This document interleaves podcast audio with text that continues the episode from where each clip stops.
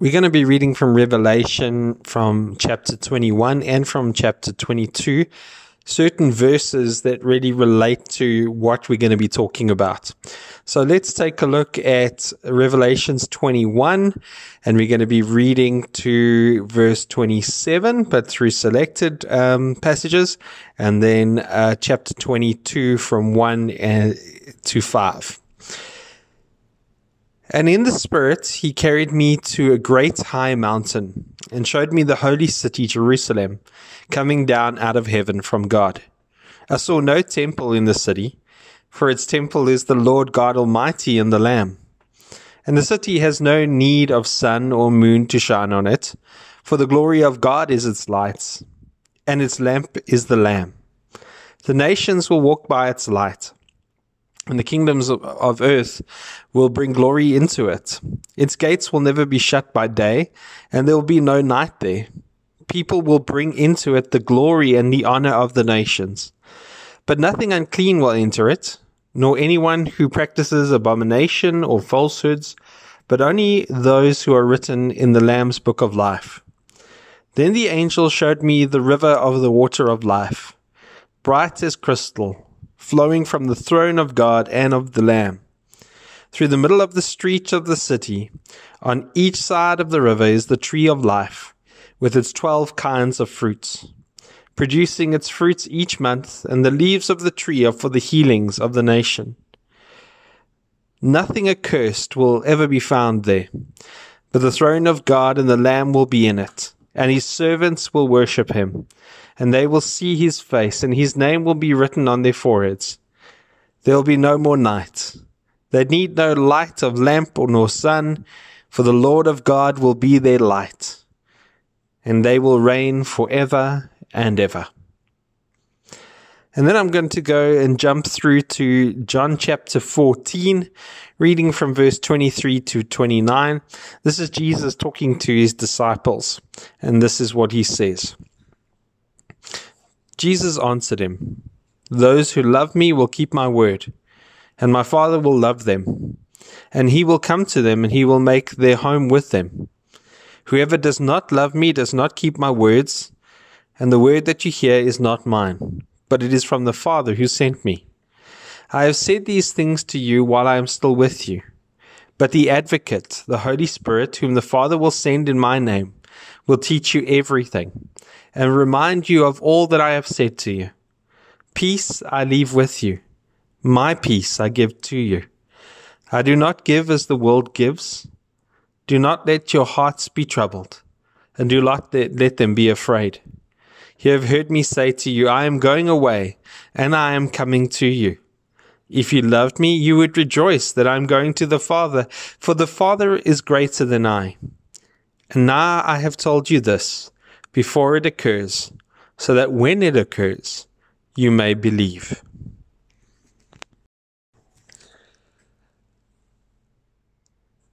The woman who I married, her name's Tracy.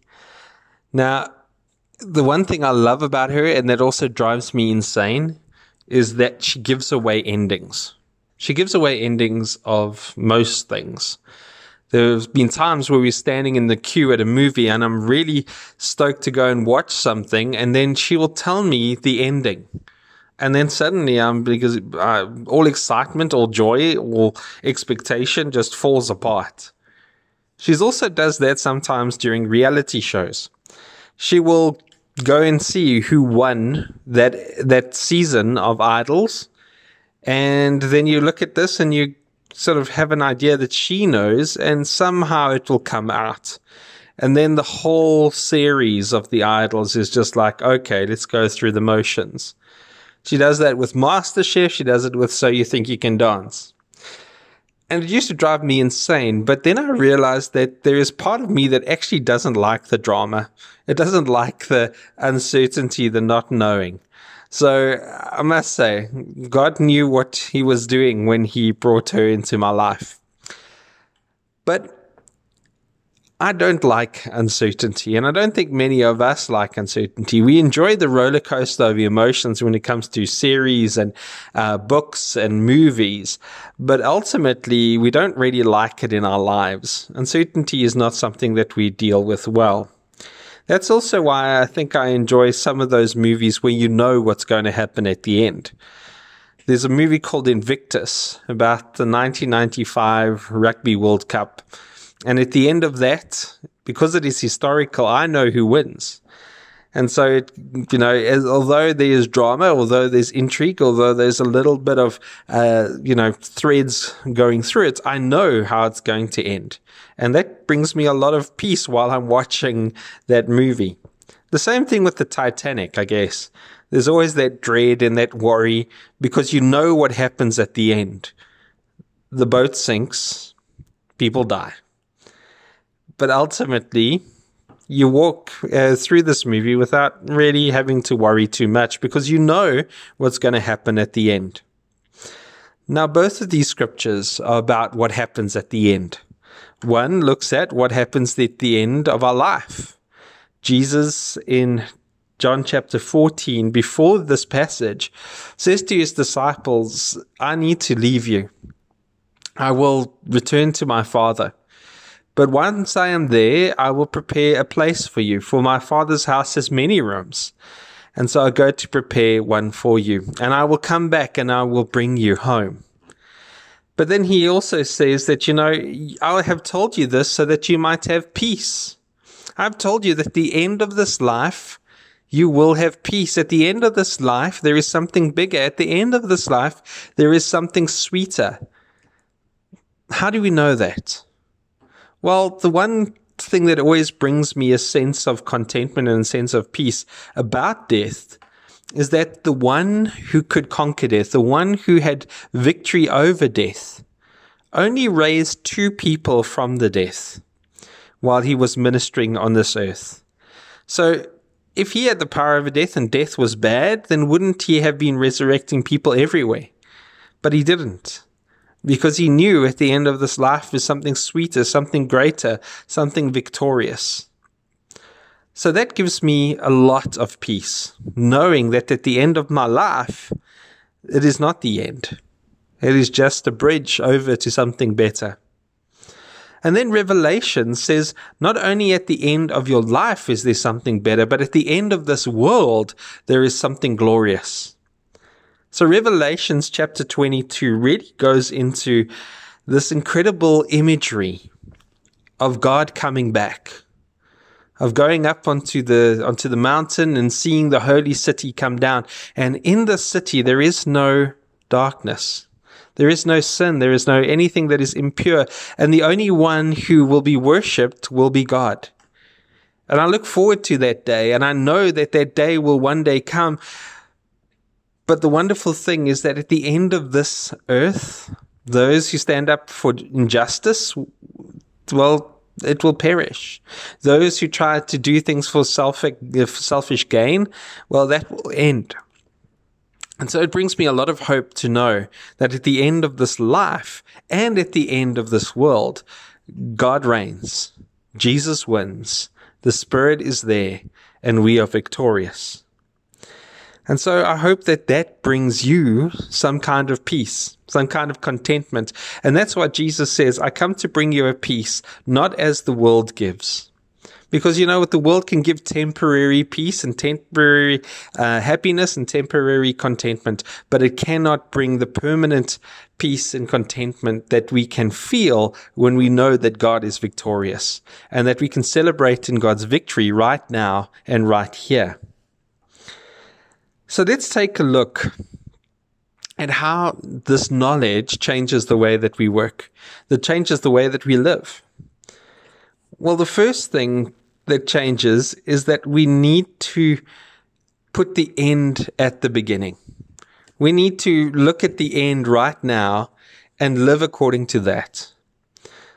There is a philosopher who I've read of and I've heard a lot of what he has said and he has a coin that he keeps in his pocket. And on that pocket is inscribed the words Memento Mori. Remember your death. Now, that sounds a bit somber, doesn't it? A little bit of a bit weird, a little bit dark. But the truth is that we need to remember our death. If you put it into the context of eternity, our life here is incredibly short. We only have a certain amount of days and we can only do a certain amount of things in the life that we have. And so if we remember our death, hopefully it puts in focus what we should be living for and how we should be embracing every single day, every single moment of our lives. And so memento mori means that we need to remember that at the end of this life, we need to have made an impact. And what do we leave behind once we've lived through this life? Now, death is not something to be feared, but it is something that gives us perspective into how we should live. The first thing that we can do as people who follow Christ is to pass that peace on. Now, often when we talk about passing the peace in many Christian denominations, passing the peace is something that we do on a Sunday morning where everyone stands up and we greet the person next to us. And uh, it's a lovely ritual that we go through, but that's not what I'm talking about. Passing the peace is so much deeper, so much more meaningful. I have the wonderful privilege of being able to stand at the hospital beds of many, many people.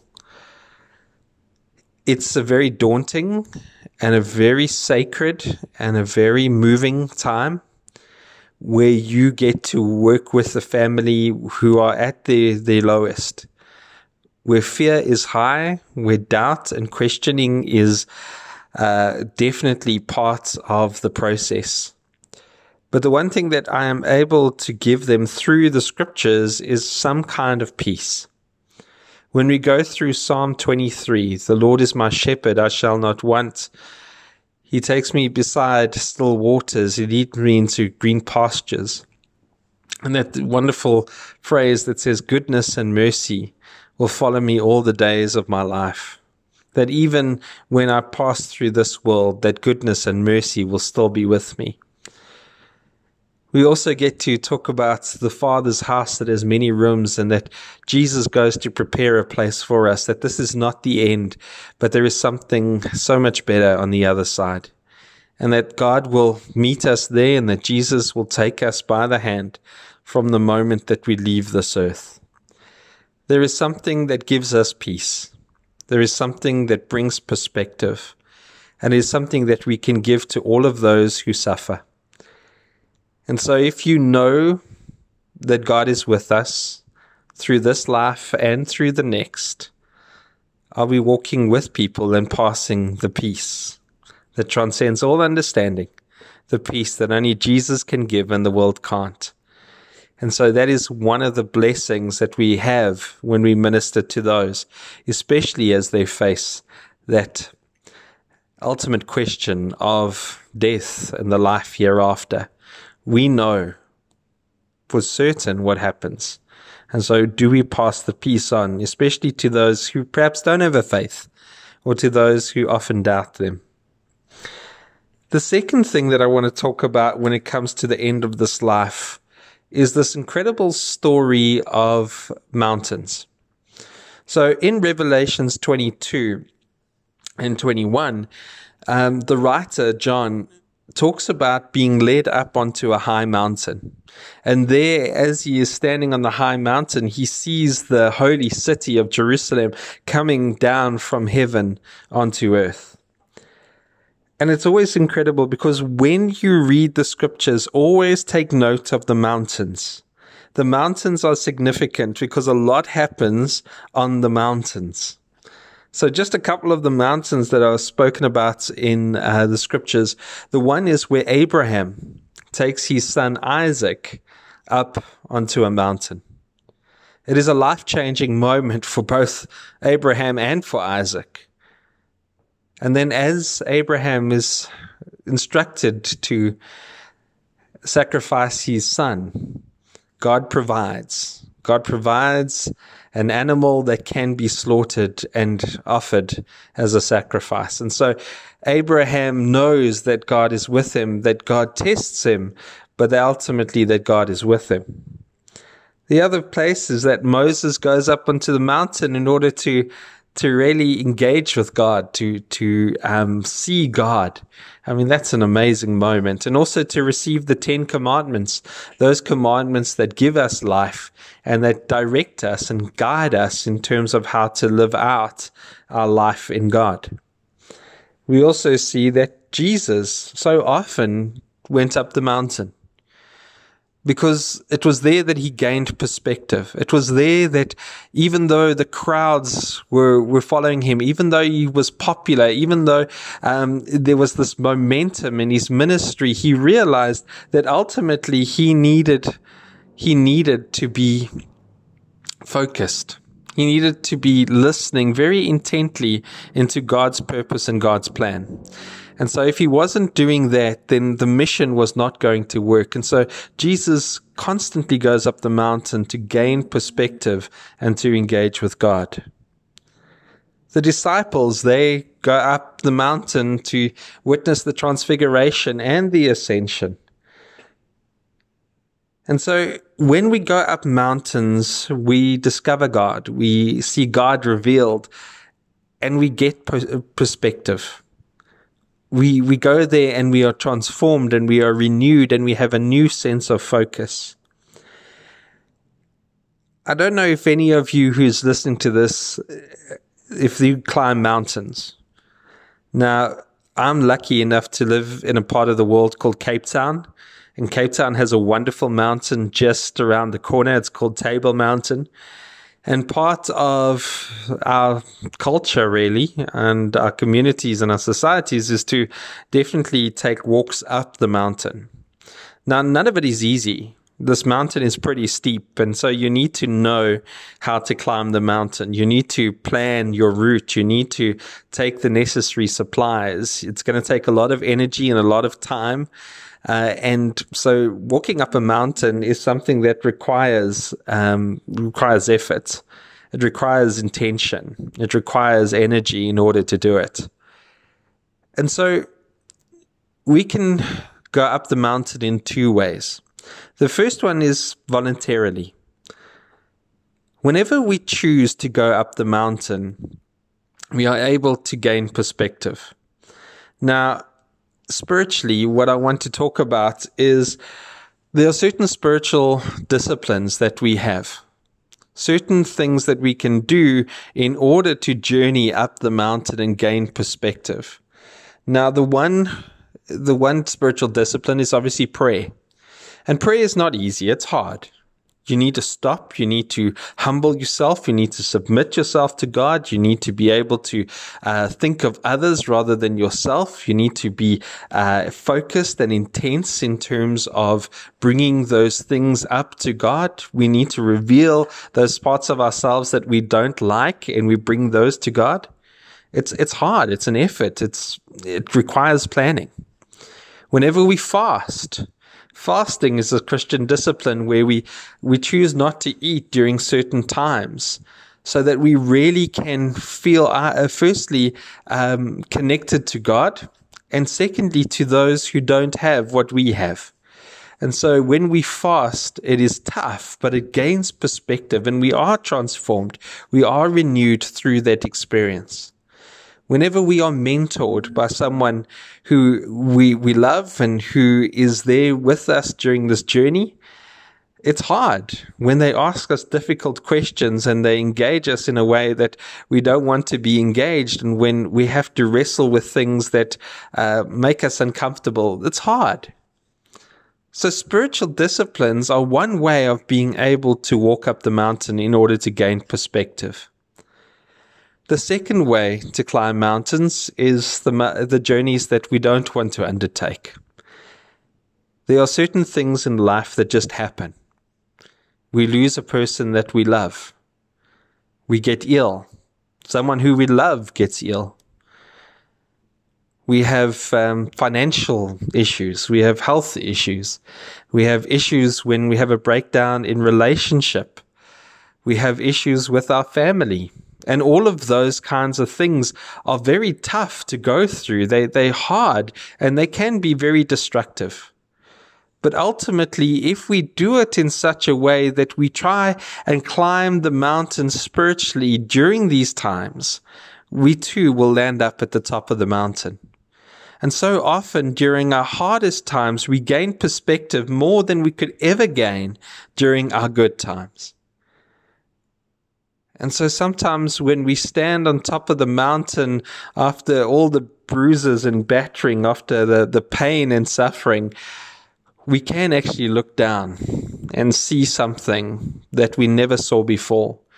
And maybe we can see where we came from and where we headed to and what that journey taught us. Those kinds of times are sacred. They're blessed. And there are times where we can take the lesson and learn and change and transform and see God in a new way. I love the story of Moses being taken up onto a mountain. Now, this man had slogged hard. His discipline and his dedication and his focus and the sacrifices and the times that he surrendered his will to God's was just absolutely incredible. And yet he tells the people about the promised land, but he is never able to get there. And so as he goes and he's led up to the top of Mount Nebo, he looks down into the promised land and it says that God shows him all of the land that Israel is to take. So either he had incredible vision at such an old age or God did something supernatural at the top of that mountain. But he saw what his, his sacrifices had bought for the new generation.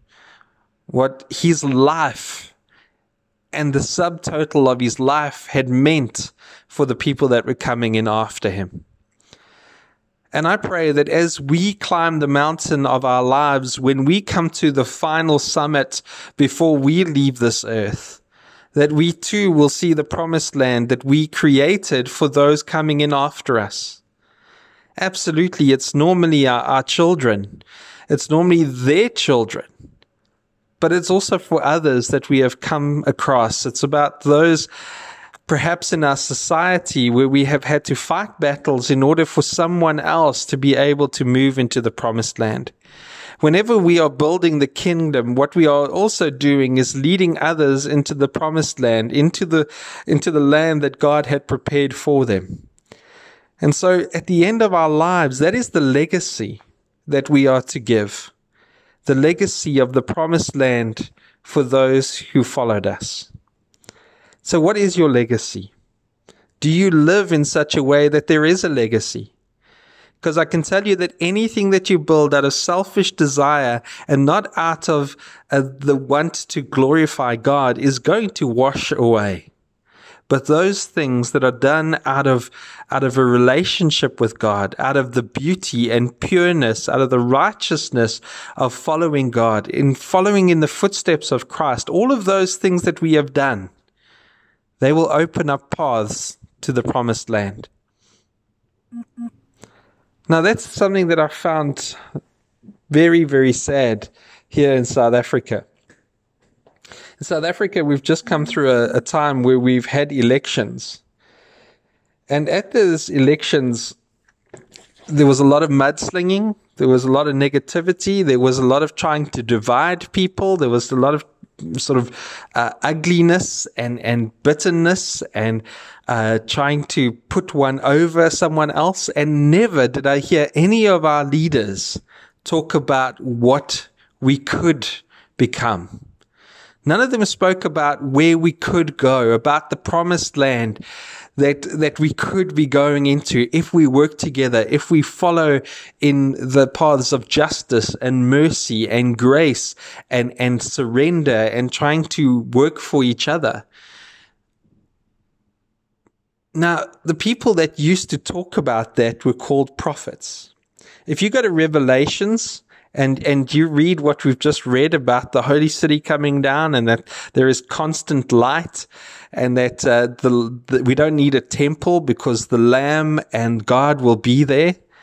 It reminds us of the prophets. It reminds us of Isaiah and and uh, Zechariah and Amos and um, Jeremiah and about the stories that they tell of what could happen if we choose to follow in the path of God. None of our politicians said anything like that. None of them gave us a vision of where we could go. And that saddens me so much. We had a glimpse of hope where at the swearing in of our parliament, our chief justice, Mogoeng Mogoeng, got onto his knees to pray. And he prayed for the country for three minutes. And just that one symbolic thing told us that there is something better at the end of this. We need leaders. And we also need prophets. Prophets that take us back to the truth that is in the scriptures that says, if we live in the law of God, if we live in the love and the grace of God, if we are building the kingdom of God, the vision of the promised land will be not just put out there into the future, but we can start to realize it. We can start to see glimpses of it. We can start to feel the promised land rising up under our feet. And every time we hear about those people that have given up on their own selfish desires and started to grow people at the, at the bottom, and spend time with them and to serve them and to be able to take our riches and to build the people that are suffering. Whenever we hear that, the promised land is starting to rise up. Where are the leaders that are talking about the promised land? Well, it should start in the church. Are the churches the prophetic voice? Are we telling people that if we follow in God, that we will start to see the paths that lead to the promised land. And so the wonderful thing is God triumphs. No matter what anything else does, no matter what, what any other leader does, if they want to divide, well, God has, is victorious and he will unite.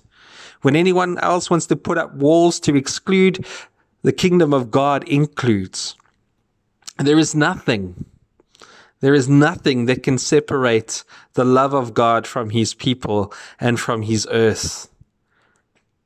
Not even death. Not even the end of this world. And so that gives us hope, that inspires us, and that gives us a peace that transcends all understanding. That one day our death is not final, and the end of the world is just the beginning of the coming of the kingdom of God. If that doesn't bring peace, nothing else on earth ever will. And so that's my challenge to everyone who's listening. May we become again the prophetic voice. And may we tell everyone around us about the peace that comes from knowing that our death is not the end and that the world will continue and that the kingdom will come down. And make sure that your life leaves a legacy where we can lead those who come behind us into the promised land. So that is my challenge to all of you who are listening. May God bless you this week. May his face shine down upon you and may he give you peace. Amen.